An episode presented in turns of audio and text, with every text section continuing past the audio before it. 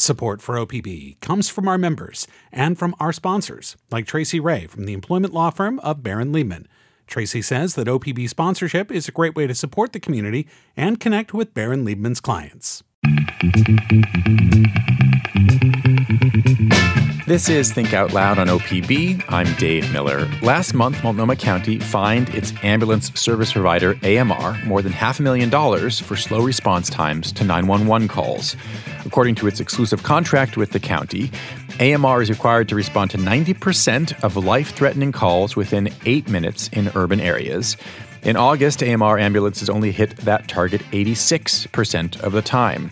The company has appealed the fine and says the problem is directly tied to the county's unique staffing requirements and to a nationwide paramedic shortage. We'll hear from the company in just a bit, along with the EMS programs director at Central Oregon Community College. They are working to create more paramedics in Central Oregon. We start with Dr. Paul Lewis. He is the deputy health officer for Multnomah County. Welcome back to the show. Thanks for having me, Dave. Can you give us a sense just for the, the level of services in terms of, of ambulances that are being provided in Multnomah County right now? What happens in general when people are calling? That's a great question. I, one of the things I wanted to emphasize was that the EMS system is a lot more than an ambulance. It starts with uh, well prepared bystanders who notice something's wrong, uh, followed typically by a phone call. Uh, to the 911 dispatchers, which uh, operated by the city of Portland, who then try to figure out what the problem is. Typically, they ask you, is your problem uh, fire, uh, police, or medical? And If it's medical, they try to decide to the best of their ability what kind of resource needs to be uh, dispatched. Then they work together directly with AMR to dispatch uh, the right kind of uh, ambulance at the right speed for that kind of uh, problem. Uh, you say the right kind of ambulance? You mean there are different ambulances that might be sent? Right. I mean, uh, we can get to it. One of the things we've been working on for the last year is uh, having both advanced life support ambulances, which are staffed with two paramedics who can do basically ICU care with uh, needles and hoses and intubation and defibrillation, and um, basic life support or BLS, which is staffed by emergency medical technicians who can do first aid but no invasive procedures and no medications. So you try to send the right resource to the right degree of problem. If someone has a sprained ankle or an earache, it's not an urgent thing, and you don't need an advanced life support uh, ambulance. If it's a heart attack, do you need an ambulance at all? Well, that's a whole other topic okay. beyond the scope of this thing. okay. but, but, appropriate use of nine one one. Um, um, but then, you know, following uh, the response to the scene, which for the emergent, bigger emergencies includes uh, typically a fire first response with an engine, which typically has multiple EMTs plus a paramedic. Uh, AMR is the exclusive provider of transportation for those calls to the hospital, where people go to an emergency room and either get definitive care there or end up getting admitted. And then hopefully, the end of the story is that people end up at home uh, healthy again. Let's turn to the, the fine here. Why is it that the county is saying, give us half a million dollars? Well, the you know the contract that we've had with AMR since uh, 2018 includes many many provisions about what the county will do, what the what AMR will do, and one of the um, parameters uh, there's nearly 200. One of them is the one you mentioned at the top of the show, which is 90% response within eight minutes for the highest priority calls. What's wh- why is that? And, and and the and the company didn't meet that in in, in a recent month. You know, we've been um, contracted with AMR since 1995 in Multnomah County, and uh, I think I I'm not aware there there may have been small fines that may have been forgiven in the in the past, but this problem has been going on you know for approximately 16 months now and um, actually the county initial policy was not to enforce the monetary part of the fine but to work on uh, alternative solutions in support of the company. Um, but uh, yeah this summer uh, uh the, the, policy changed to enforce the fine and it may be having some effect with a smaller number of uh, late calls uh, since it was imposed. What do you mean by that? The response times have already improved. Well, the you know the, the the rough numbers I have are that there was I think in August it was eighteen hundred calls were late, and in um, November it was only seven hundred. Hmm. Why is the response time so important? What's the connection between average outcome and response time? Yeah, that's a, another great question, Dave. We actually emphasize uh, different outcomes. We emphasize uh, survival after cardiac arrest. It's uh, there's a big national registry on that, and Multnomah County is in the top 10% in the entire country for survival after cardiac arrest.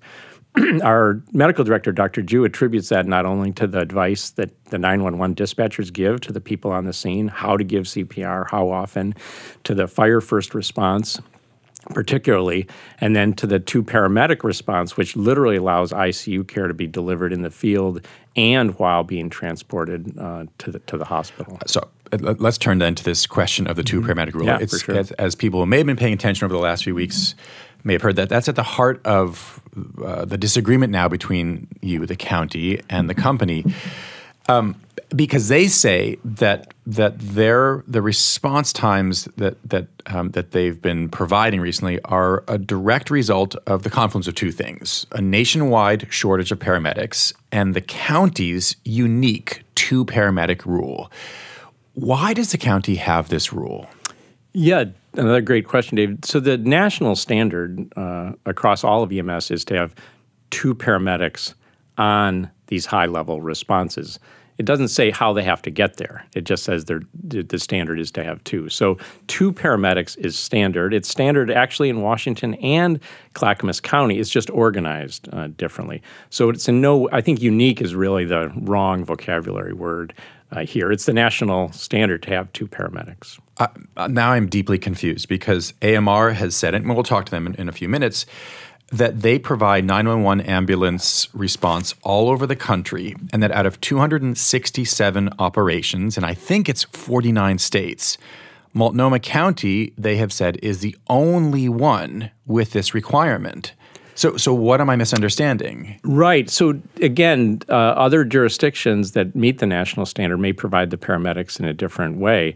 But just in a counterpoint, AMR does not have a monopoly around the country, and San Diego, Denver, Seattle, Minneapolis, Boston, Houston, New York City, Pittsburgh, San Antonio, LA County all have two paramedics on an ambulance. So I think the use of the word unique is really inappropriate.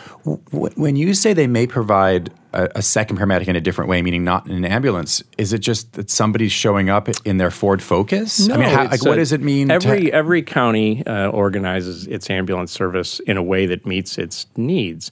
So, for example, in our neighboring counties, uh, they have a different system where AMR can provide one paramedic because they have an agreement with their fire agencies to actually be the first ones to get there on every call. So it's a different system than we have in Multnomah County, where if we were going to have the fire agencies respond to every 911 call, we'd need twice the size of our fire department.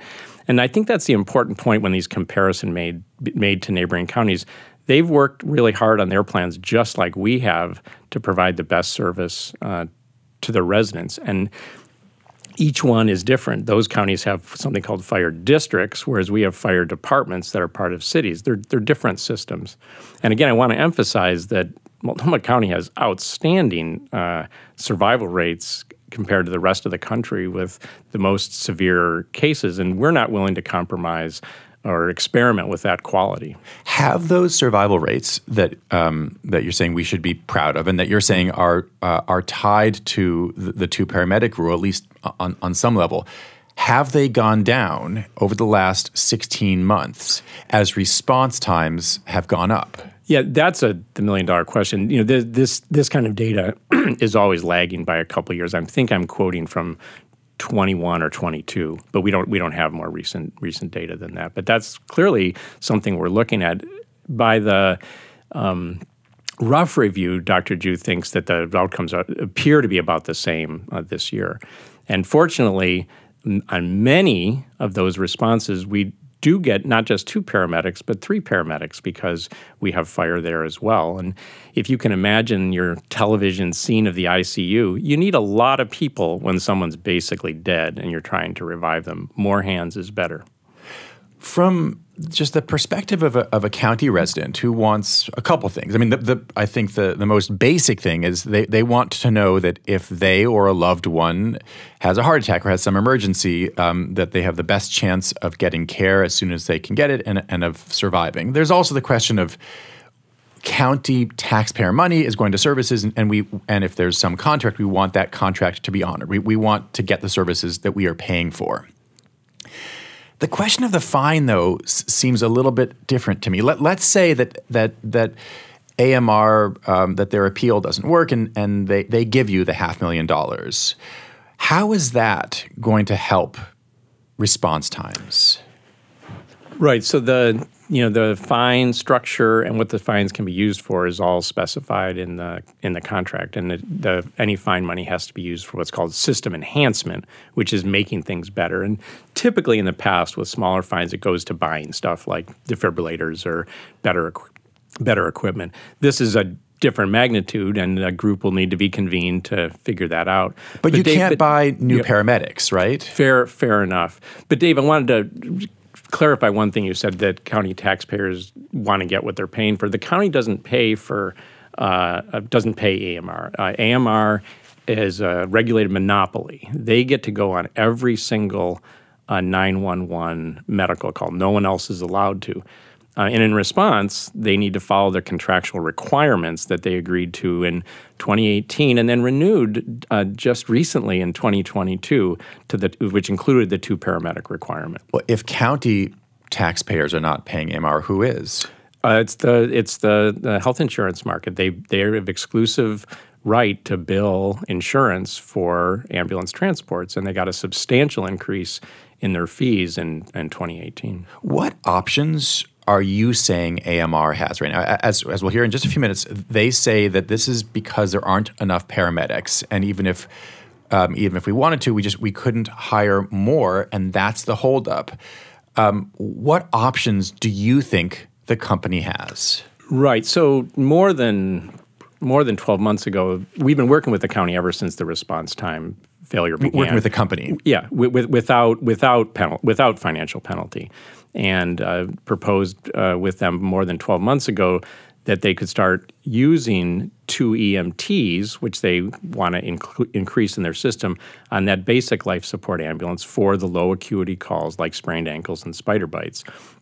Um, that uh, they didn't start hiring for that until well into this year, and didn't really launch it until uh, this summer. And they can't find enough EMTs to staff the basic life support ambulances. So we find it a little inconsistent for them to say all we need is more EMTs when they can't even uh, find enough EMTs to run the pilot project that would take pressure off those advanced life support ambulances. Okay, but that so that's an that's an extra wrinkle. I mean, a reason that you are mistrustful of what they're saying. But what options do you think they have? Well, we think that continuing to expand and evaluate that pilot project with the basic life support ambulance for the simple calls will take pressure off the paramedic units that we rely on for the high quality, most urgent uh, care. Paul Lewis, thanks very much. Thanks for having me, Dave. Paul Lewis is a deputy health officer for Multnomah County.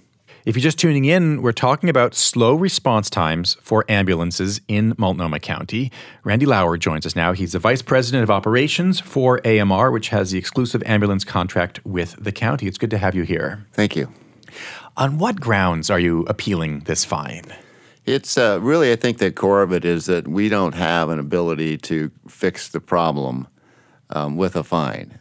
So it's uh, uh, and listen to Dr. Lewis, because we've been kind of curious about what the county would apply that fine money for, and it would be a lot of the same things I think we're already spending money on.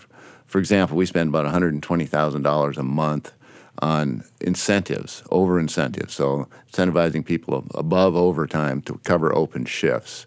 So if we just use that money from fine money versus our regular finances, what's the real difference? It won't do it, anything different. It's just taking the money from a different bucket. So, and then scholarships is another thing, like in Clackamas County. Clackamas County, rather than fining us, asked us to invest that money into paramedic scholarships, which is a full ride scholarship Uh, the paramedic uh, course we have in Clackamas County is about $18,000 a year. So we have now both of the classes, the cohorts in that college, uh, full, largely with scholarship students. Um, and I think a little over 30 total EMTs in paramedic school right now. That is um, a, a medium term solution, right? I mean, we're, we're talking about an immediate shortage and then and, and now diverting in Clackamas County some fine money so that there's uh, in the pipeline there are future EMTs or eventually paramedics. But what about right now? Yeah, no, you're, you're spot on because we think this is both a short term and a long term problem. Um, my thoughts have been it's going to take another year to two for this unprecedented national paramedic shortage to resolve. I'm hearing lately from uh, you know academic folks who study this that it's more likely to be four years. So we need to plan short term and long term. The first thing we need to do is solve the problem short term right now so we can start fielding more ambulances right away. Well, what is the problem as you see it? The problem is the unprecedented national paramedic shortage. So, what's what's the cause for that? Why are there not enough paramedics? It was, and a lot of people may not have understood the impact of this, but the paramedic schools closed down for at least two years. So that's that's one of the larger drivers.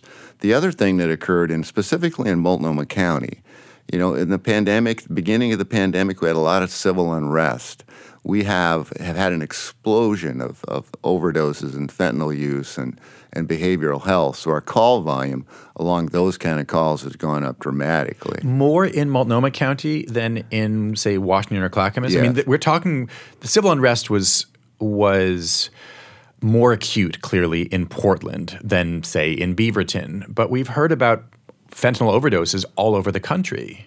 Yeah, I think you're you're correct. It's not specific to Multnomah County. I think it's amplified in Multnomah County because there are more unhoused individuals, there are more people who are substance addicted, and there are more people who are mentally ill. It's more of a concentration of those folks in Multnomah County. So, what effect has that had on the workforce? The uh, workforce, our, our paramedics wear ballistic vests. About two years ago, we had a paramedic stabbed by a mentally ill patient. They get assaulted um, most paramedics will tell me that during a four day rotation where they work four 12 hour shifts in four days, um, they're going to get assaulted at least once. So it's dangerous, it's risky to our paramedics. We're still running the same number of calls, but today we are 18 ambulances short, or 18 shifts short. We should deploy 50, 50, 12 hour shifts every day. We're only able to deploy 32. So you've got 32 shifts, an ambulance is running the same number of calls that 50 should be running. So you can imagine that extra workload on the people who are out there working, and that's burning them out. Not only the nature of the calls being more of a risk and a threat to them, um, but also just the volume of calls. They're running back to back and back, and late calls that run that 12 hour shift into a 14 hour shift. And they're just getting fatigued. They're leaving the industry. They're leaving for it used to be all of our turnover went to the fire service, which was fine because we continue to work with the fire service, taking care of the same patients, and that familiarity I think is good for patient care. So they were doing the same work, they just had a different paycheck. Exact, different uniform, so different. Now, paycheck. where is a would a highly trained paramedic go if they want to keep working, but they no longer want to be in an ambulance? A lot of them still go to the fire service. The fire service has the same problem with. Uh, during the pandemic, a lot of people didn't retire because of the the uncertainty around what the future looked like. Um, and they didn't promote and they didn't hire. So then all of a sudden, we get out of the pandemic, they're short staffed as well. So they're hiring to replenish their ranks, and a lot of that comes from companies like AMR. But in addition to that, we're having people. I talked to a paramedic last week who's going to finish nursing school probably this week, and he's going to leave and become a nurse. So people are going for more of an a brick and mortar environment where they sense it's safer to provide health care. And but some people are just going to totally different in- industries. We had a very tenured paramedic recently left to become a truck driver because he said it's routine. I'm not getting threatened every day, and it doesn't have the stress that it, being a paramedic had. So that's kind of what's happening. There's there's sort of an exodus of paramedics from Multnomah County. We have uh, the last count, 12 Multnomah County paramedics who want to transfer to, to Washington County, which we began providing service in, in in August 1st of this year. But we've not let anybody transfer because we're not going to rob Peter to pay Paul. So those 12 paramedics who want to work in Washington County are still in Multnomah County. Um, Washington County is very close to being fully staffed. Clackamas County is closer, but and that's because they have a paramedic EMT model versus a two paramedic model. We are um, in September we were 50 paramedics short in Multnomah County. In November we were 55. By the first of the year, I assume that number is going to be around 60. That's a big, a big hole in paramedic availability. So let's turn to the the solution that you have been very uh, public about pushing for that, that that that your company sees in, in recent weeks or recent months, which is Multnomah County scrapping uh, its two paramedic rule and going to one EMT and one paramedic. As you heard from Paul Lewis, he, he says it's not fair to say that Multnomah County is unique in this because other par- other paramedics arrive on the scene, say from a fire district, and he also points to many other large cities that aren't um, served by AMR, places like San Diego and Denver, Seattle, Minneapolis, Houston, New York City, LA County, that he says do have two paramedic rules. So, what's why are you so focused on the county changing this requirement? It's uh, well, it's a temporary change. It's to solve the problem. It's to get the 50 shifts a day filled. And if they would allow paramedic EMT staffing, about half of our shifts we could fill with paramedic EMT. How quickly? Um, within two days, we could staff four to six more ambulances every day. Within three to four months, we'd have all 50 shifts filled. I'm, it- I'm a little confused because he he said that that um, for the the basic life skills program, which he said is about a year old. The idea there being if you get a sprained ankle or um, a spider bite, which, as he said, it's a different conversation. I still don't know why an ambulance should be going there at all, but, but we'll set that aside. he said that for that program, your company has said you haven't been able to hire enough EMTs for that. If that's the case, how can you say that there are currently enough EMTs where you could immediately or within days staff more EMT slash paramedic ambulances? Well, first of all, I'd, I'd like to address that BLS basic life support pilot, uh, which isn't working. And it isn't working because we can't keep EMTs on those ambulances. We've hired over 50, hired and trained over 50, but they leave. When an opening, in EMT openings, if an EMT wants to transfer, they get to transfer. So an EMT opening in Clackamas County because one of their EMTs became a paramedic or something, one of those BLS pilot EMTs will transfer to Clackamas County. They would rather work on an advanced life support, support ambulance than they would on a basic life support ambulance. Do they get more money? Uh, no, but here and here's the reason they'd rather work on, with a paramedic on an advanced life support ambulance. Because on the BLS ambulance with another EMT, they're very restricted in what kind of calls they can go on. Many of them still require that the patient be assessed by a paramedic before they're even called. And in talking to paramedics in that scenario, they say, by the time we get to the call, we do a full assessment of the patient. The hospital's probably five or six minutes away. The BLS unit's 20 minutes away. We're just going to transport to the hospital. So that's an example of why it's not efficient and why it's not working. So you're, I mean, this is an important point. You're, you're basically saying that the pilot, it was good to have the pilot. We now know we should not make this a, a broader program. The pilot, the way, and, and really driven because the 911 center hasn't had enough time yet with the, the, the newer dispatch system they've adopted um, to get sophisticated enough to know when to send a BLS unit instead of an ALS unit. Conversely, like in Clark County, which has a paramedic EMT system and BLS units, the 911 center there can directly dispatch the BLS units. Same situation in Washington County. In Multnomah County, the 911 center can't directly dispatch the, the BLS units, and that's why they're ineffective. I think we need to put a fork in the pilot. I think we should put a paramedic with an EMT on those units, make them an ALS unit, and you solve the problem quickly rather than try to run around with a pilot that's not really working.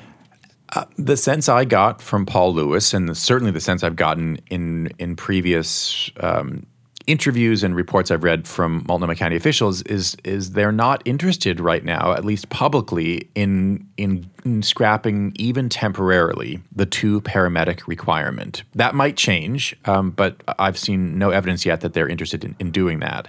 So where does that leave us? Well, there's a bit of a myth that's been propagated by the medical director, and Dr. Lewis actually talked about it. He said that you need two paramedics on the scene of a critical call.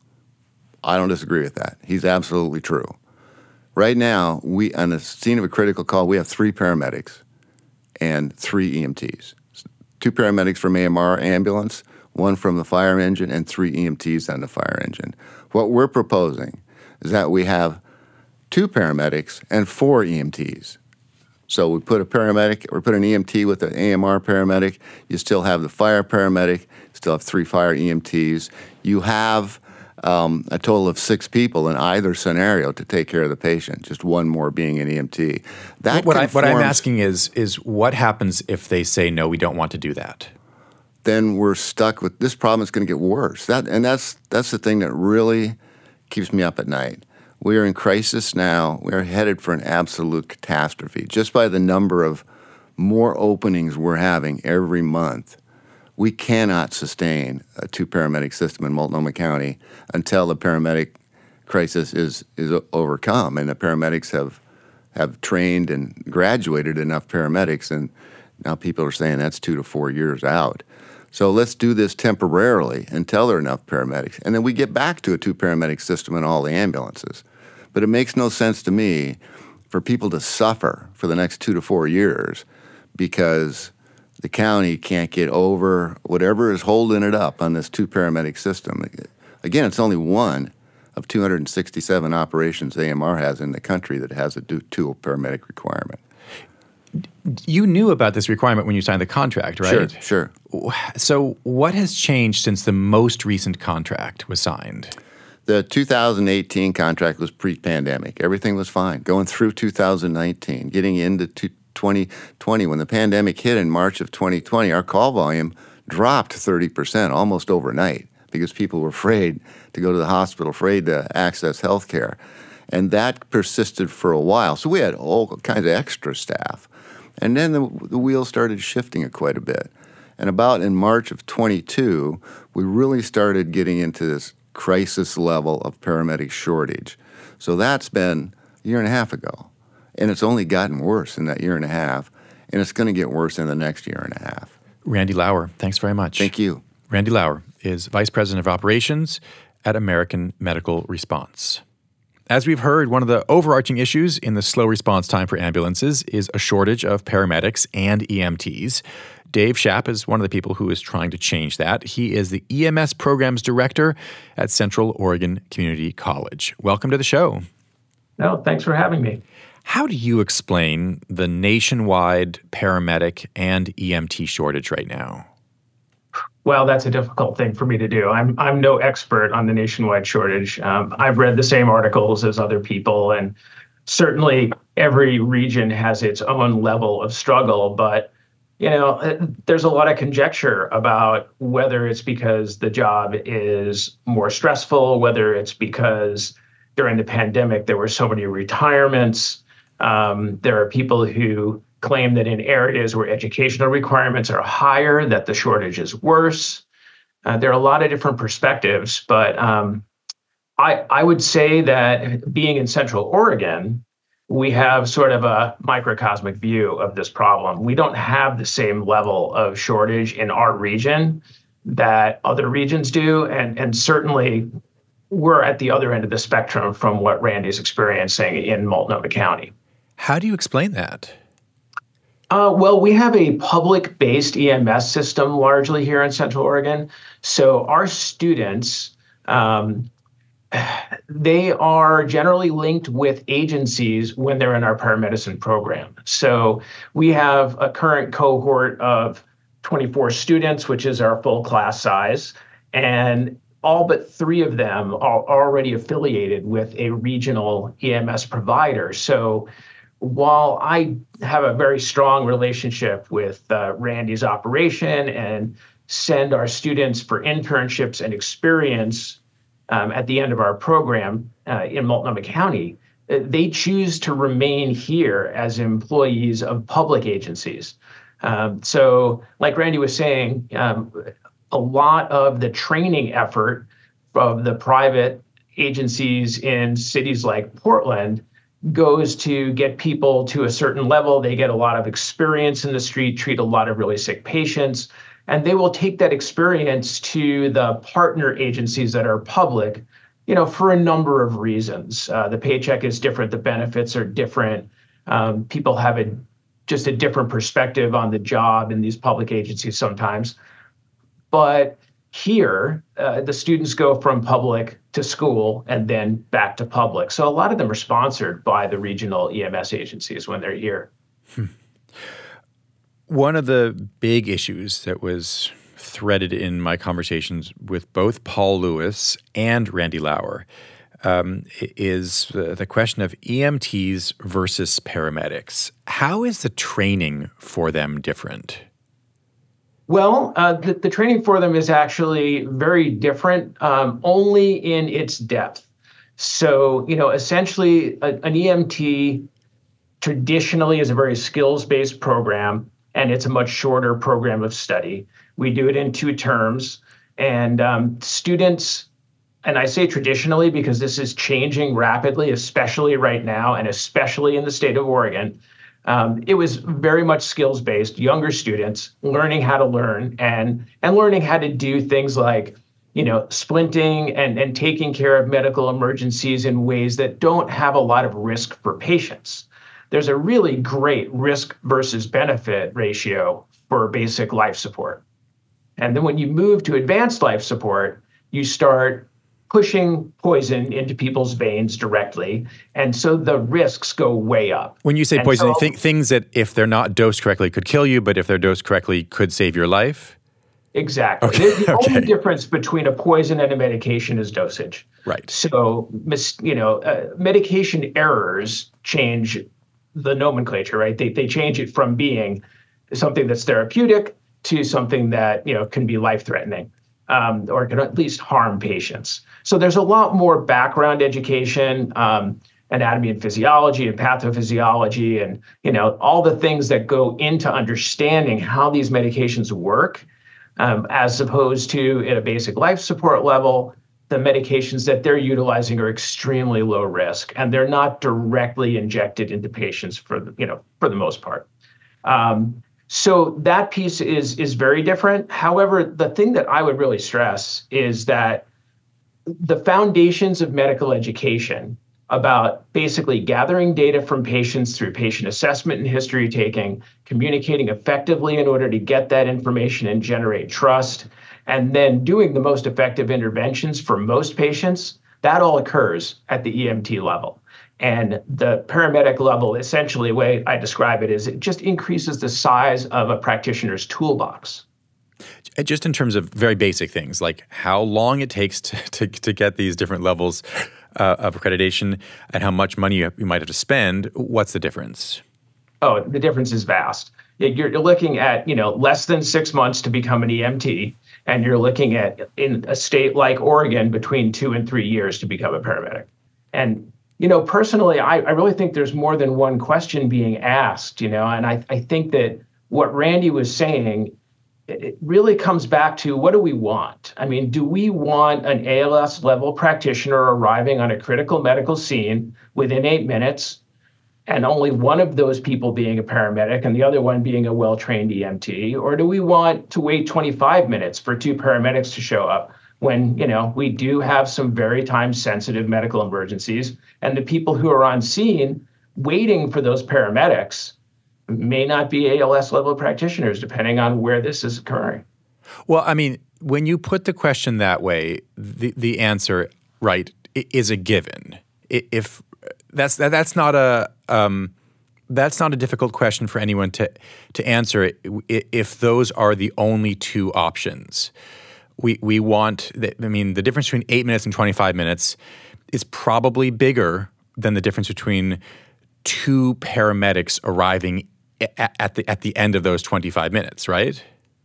I think that's fair to say. So, but but I guess the, the question for you is are those two scenarios um, the the most reasonable ones? In other words, is it possible to do you think to have two paramedics arrive within eight minutes in Portland right now? Randy Lauer says no. Paul Lewis and Multnomah County say make it work somehow be, because paramedics have such better training that that you need them for critical calls. Where do you fall down here? Well, I mean, uh, first of all, I think Randy is the only person who's going to be able to tell you that they're down, you know, 18 shifts a day in Multnomah County. Um, but I, you know, my students do go um, and do their internships in Multnomah County, and I review all their charts. And I actually was on the phone with a Multnomah County medic last night who is precepting one of my students.